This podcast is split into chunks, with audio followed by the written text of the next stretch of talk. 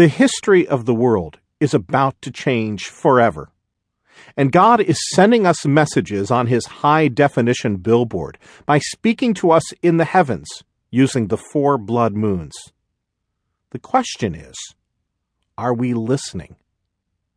The next tetrad will end in September 2015, which will include the year of Shemitah. Will the crisis happen as before? What earth shaking event will it be? This we know. Things are about to change forever.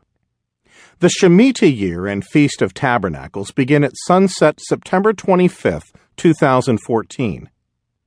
These occurrences are not coincidental. This is the hand of God orchestrating the signs in the heavens. The final four blood moons are signaling that something big is coming, something that will change the world forever. John Hagee, Four Blood Moons, Something is About to Change. Preface I first heard about the relationship between blood moons, the feasts of Israel, and the end times in the early fall of 2008 at a prophecy conference.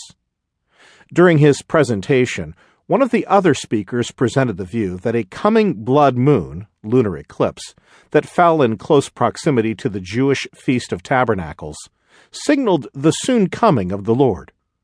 Careful not to be labeled a date setter, the presenter constantly hedged his bets, yet he all but said this was a harbinger of the end, or that the even more significant blood moon occurrence in 2014 to 2015 would signal the end.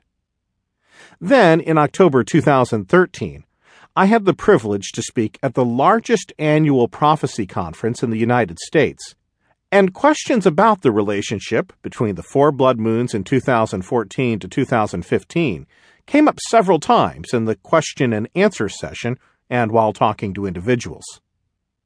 About the same time, John Hagee's book, Four Blood Moons, was released, becoming an instant bestseller.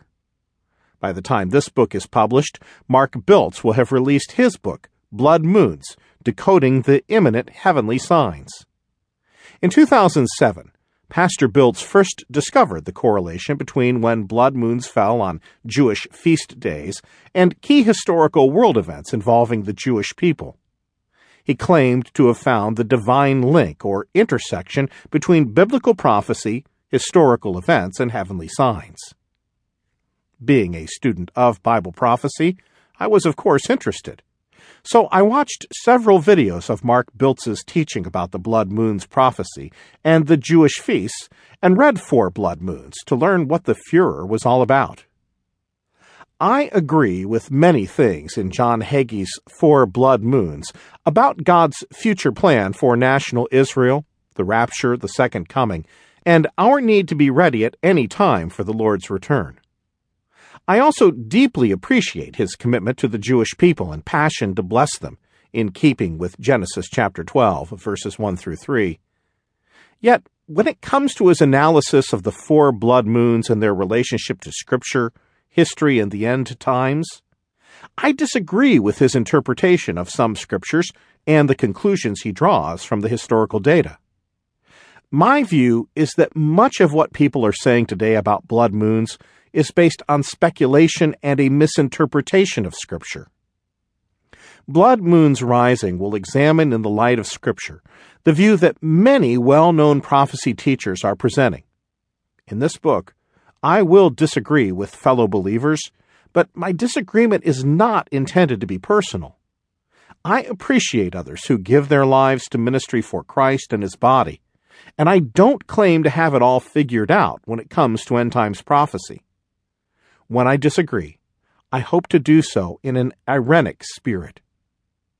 My goal is to present what I believe Scripture says about the end times, examine the historical evidence for the blood moon's prophecy, and leave you to make your own decision.